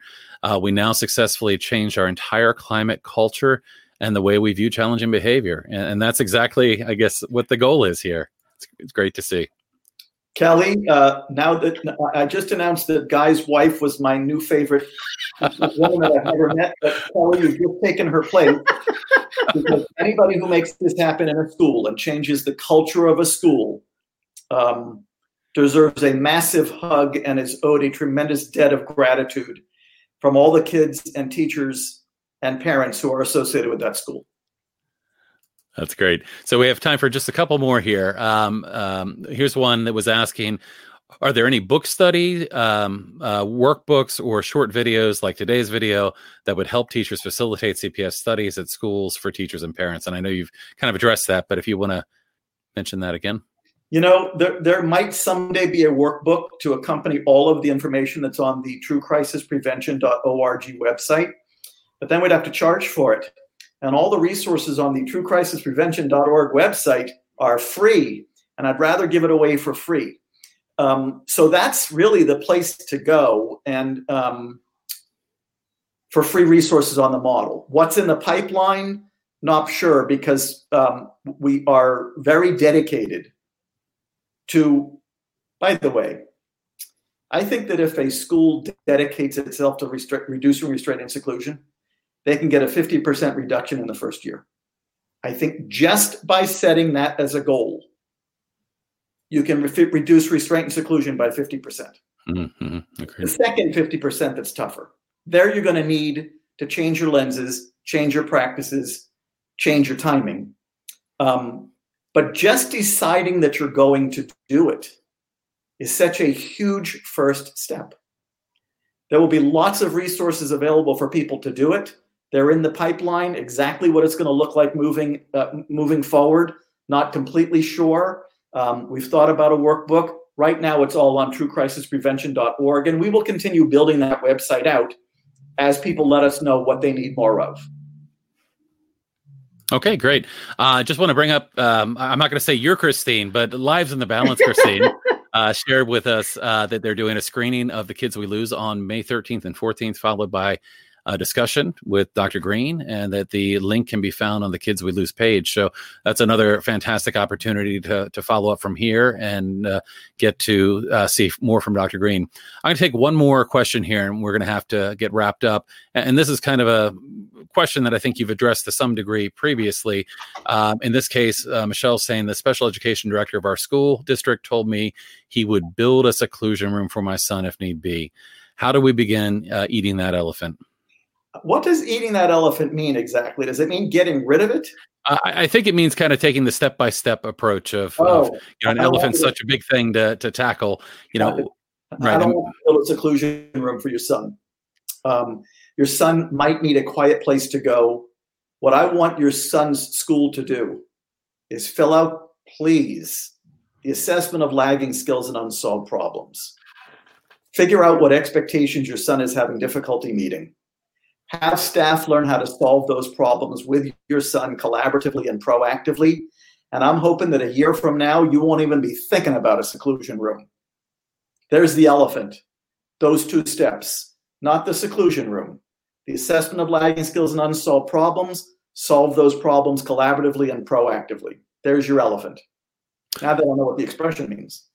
And you mentioned before, if someone's interested in bringing this system to their school, that they can contact Lives in the Balance and that you can uh, help point them in the right direction as well. We will help them out and we will get them there, and it's not going to cost them a lot of money. Fantastic. Well, listen, uh, I want to wrap up now, but uh, again, thank you so much. I think we could probably go on for another hour with with questions. Um, and I hope that maybe we can have you back another time and uh, you know uh, cover some more. Uh, but this has absolutely been fantastic, and, and really appreciate you know your dedication to this. The dedication, you know, you mentioned the staff at the Lives in the Balance earlier, uh, and I had the opportunity to to work with uh, a number of folks there uh, and just amazing uh, group of people and really appreciate all that you're doing and appreciate the focus on on helping to change this. I mean uh, you know unfortunately there was another death due to restraint just recently and uh, you know breaks my heart to see that uh, especially knowing that there are things that we can be doing to to change that. So thank you thank you thank you dr greene for all that you're doing. Thanks for inviting me to do this and thanks to you and beth for all that you're doing for this cause Thank you so much. I just want to share one quick announcement before we uh, sign off here, uh, and that is that uh, we have we have more of these sessions coming. Uh, we have uh, next week, uh, next Thursday, same time. we have Christopher Feltner who will be talking about. he's he's got a talk which is patience in a time of panic, talking about these trying times that we're in right now, but also how to give families and caregivers an understanding of what trauma is, how it affects the brain and how it can affect behavior. So that should be a, great session as well. So please uh, try to come back and join us next week. And uh, we're going to try to continue to have some uh, great sessions. Uh, so welcome you again to uh, join us and thank you. We'll see you again next week.